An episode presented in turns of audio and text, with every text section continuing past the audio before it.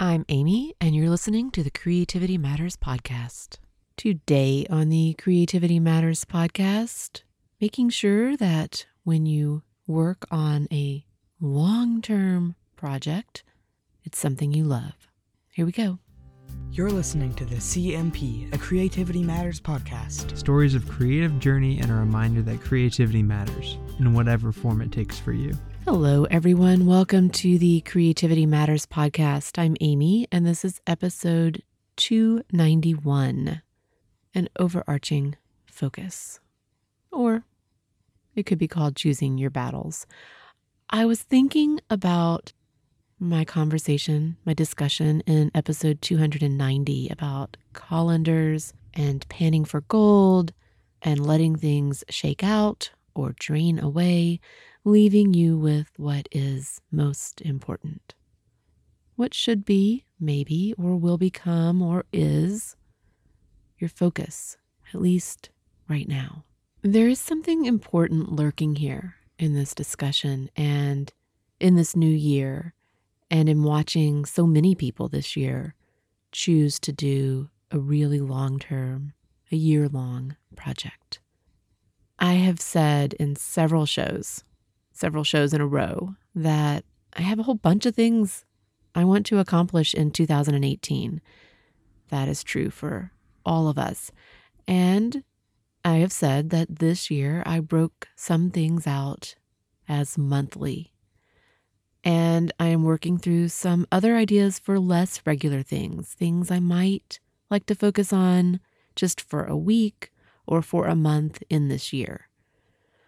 But in terms of the big things, I think it's really important to make sure you are choosing things you love, not things that will simply meet a larger project or worse, things you're choosing simply because other people are choosing these things. That doesn't mean you shouldn't try something new. Of course, you should.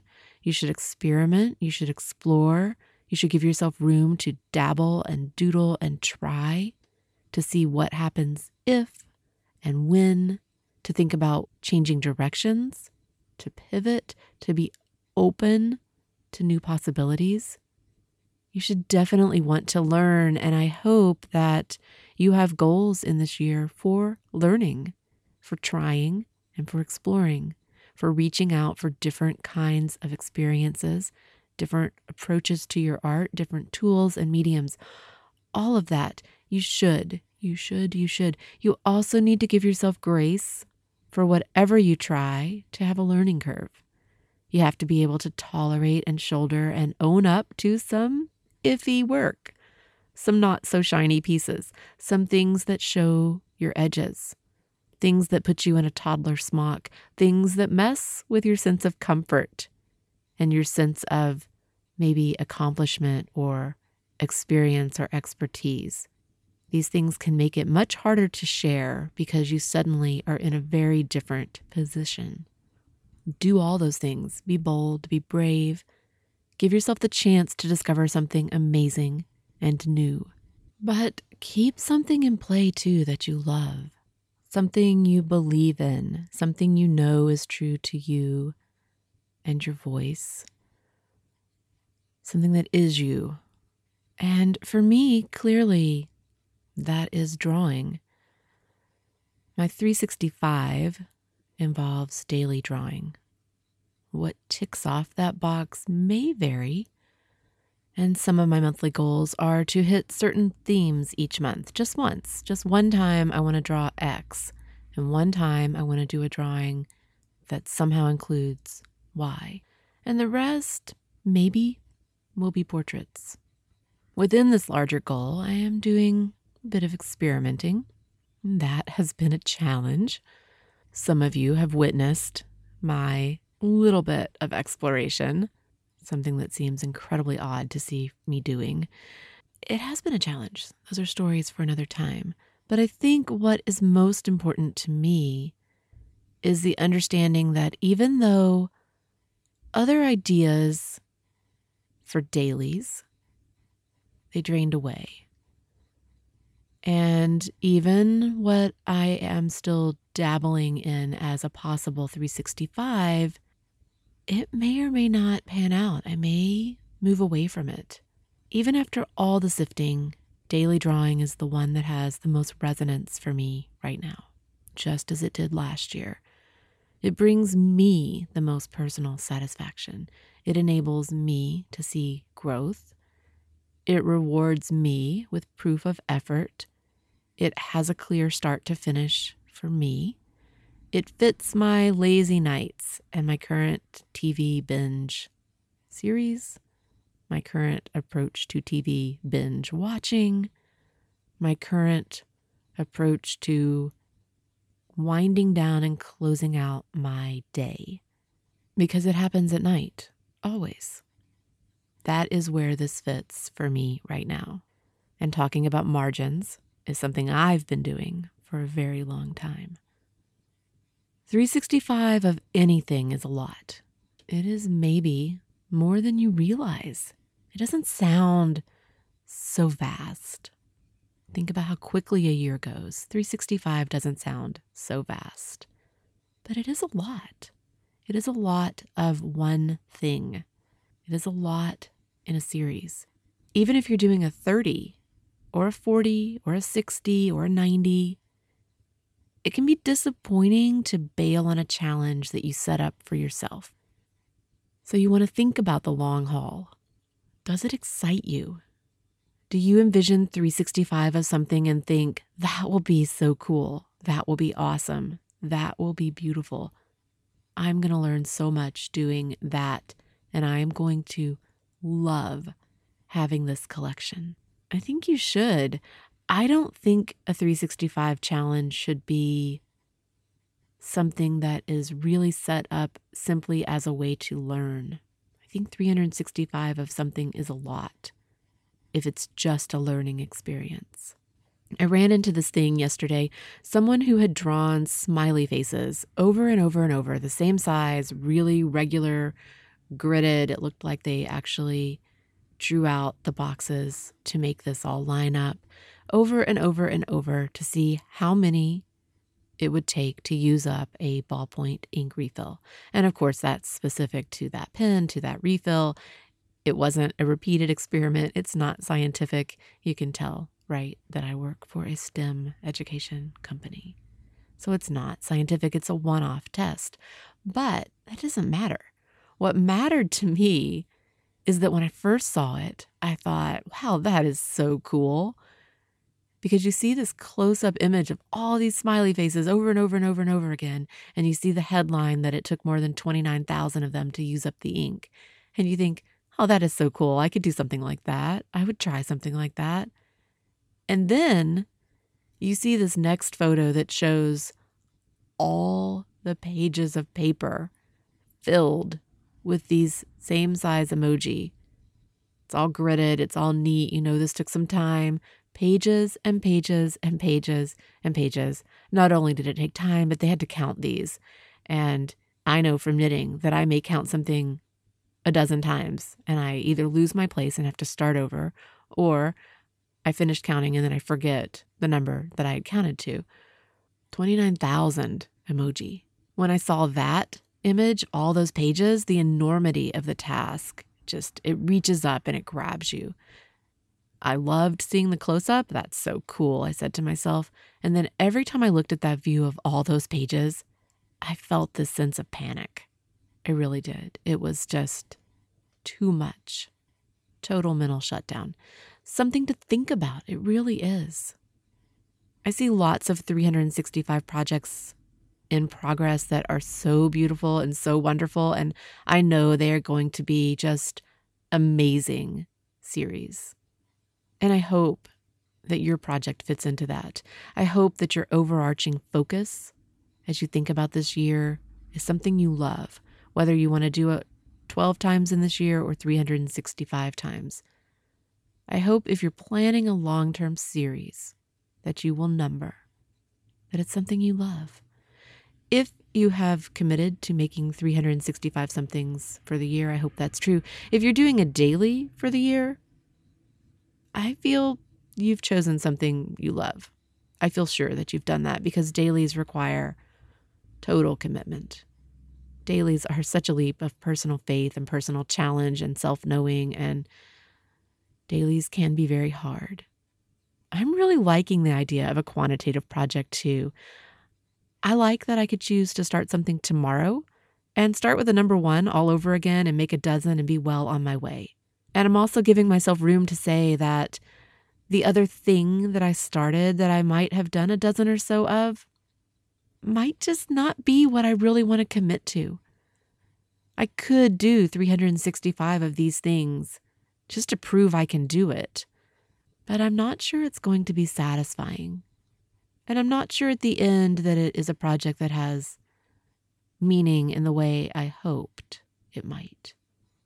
And I think you have to give yourself that room, that room to say, I've tried this for a few days, and maybe it's cool, and maybe it's pretty, and maybe I would learn something. And maybe it would be awesome in the end to see 365. But you know what? I'm not into it. I don't love it. It doesn't make me happy. It's not how I want to use my time. There's something else I might want to try. Do that. The way this challenge is set up, that Tammy and Hannah are spearheading this year, you really can start late in the process and still meet 365. Give yourself room to really settle in and figure out if what you're doing is something you love for the long haul because life is too short. And for some of us, our creative time is too limited to be spending any of it doing something just to check off the box and not for something we love. So that's my advice to you, something I want you to think about. I think we have to constantly be assessing and reassessing what we're doing, how we're spending time, how it makes us feel, how it helps us achieve the creative life that we want to have. Because how we do that, it's different person to person, and it can be very hard to keep up, to keep up with someone else who's doing it differently. You may see other projects that you love, that you think are so awesome, and they might not be for you. And you may think, well, I will do 365 of this because I do this well and I like doing this okay and I can do this. But is it going to make you happy? Is it going to make you happy? Is it what you want to end up with at the end of the year, 365 of that? And if your 365 is what you have to do at the expense of everything else, then you have to make those decisions and that commitment. So be sure and think it through. Take a look at where you are now, a couple weeks into January, wherever you are in your numbering for a 365. Is it working? There's still time to reassess. You are not locked in, and it is okay to start over. The way this is set up, it is okay to start over. You may not see people talking about that, maybe not yet, but it can happen. It can happen. And sometimes taking that step, doing that pivot, may be super important. It may be the key to making you much happier with your creative life and your goals and how you are or are not checking things off. So, I have a quick book to share with you today. This is just a quick book. Before I return this, I want to talk about it very briefly. This is a book for those of you who draw or who are inspired by drawing. It is framed as having a bit of how to, and it is there, that level of how to, in a marginal way. I think this is really a book you look through to be inspired, to be inspired by everyday, ordinary, humble objects that surround you. This is the Everyday Matters approach to sketching. That approach goes back for me to Danny Gregory and his book called Everyday Matters. This is a book about the quotidian on the page. This is titled Sketch Your Stuff 200 Things to Draw and How to Draw Them by Jon Stich. And I encourage you to check this out at your library and sit and look at it. You can open to any page, and I think you will be inspired by what you see. You might pick up a little tip here or there about how to bring something about or how to start drawing something that seems complex, but if you break it down into shapes or have a little bit of guidance on where to start, maybe it's not so complicated. It is instead line by line. I loved looking at this book. I really like Jon's style. I like his use of line, his use of hatching and cross hatching. So I really enjoyed this. I have flipped through it many, many times. I like the repetition of items. In some cases, he might be talking about how to draw a pot or a pan, and you might see a dozen of them. Or you might see a page that has a whole bunch of shoes, different kinds of shoes, or a whole bunch of things from the office. If you are really starting from ground zero with drawing, and that's a goal for you, then I think you can take inspiration from this book, but don't get discouraged if you leave this book still feeling like you're not sure how to draw a coffee cup.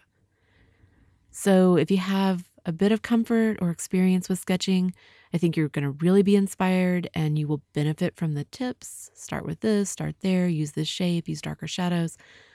It's not a straight how to. There are some beautiful chairs in this book.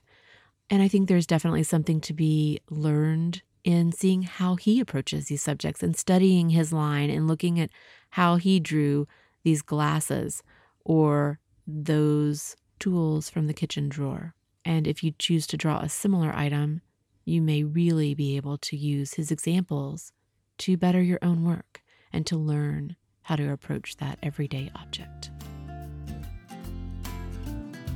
I am the art, the art is me. And that is it for today. That is it for episode 291, a shorter show. I am Amy. You can reach me at creativitymatterspodcast at gmail.com. The show notes are available on the creativitymatterspodcast.com website. The music I play is courtesy of Nikolai Heidlas. You can find me at Instagram as OAmy, OAmy, O A M Y, O A M Y. Same at Twitter. And I am trying to figure out if maybe Twitter is somewhere I want to be again and anew. So if you are a Twitter user, look me up there. I spend a great deal of time in the Creativity Matters group at Facebook. If you're looking for a small group, an active group, a group that is all about sharing and creative exploration and accountability and tracking of goals and staying creative day to day, then check us out there. A special thank you to those of you who support the Creativity Matters podcast in any way, but especially to those of you who support the show and my creative efforts at Patreon, patreon.com slash creativity matters. The support of those of you at Patreon means a great deal to this show and to how I can still think about this show in this year. Until next time, remember that creativity matters in whatever form it takes for you. And don't forget to breathe. Have a great week, everyone.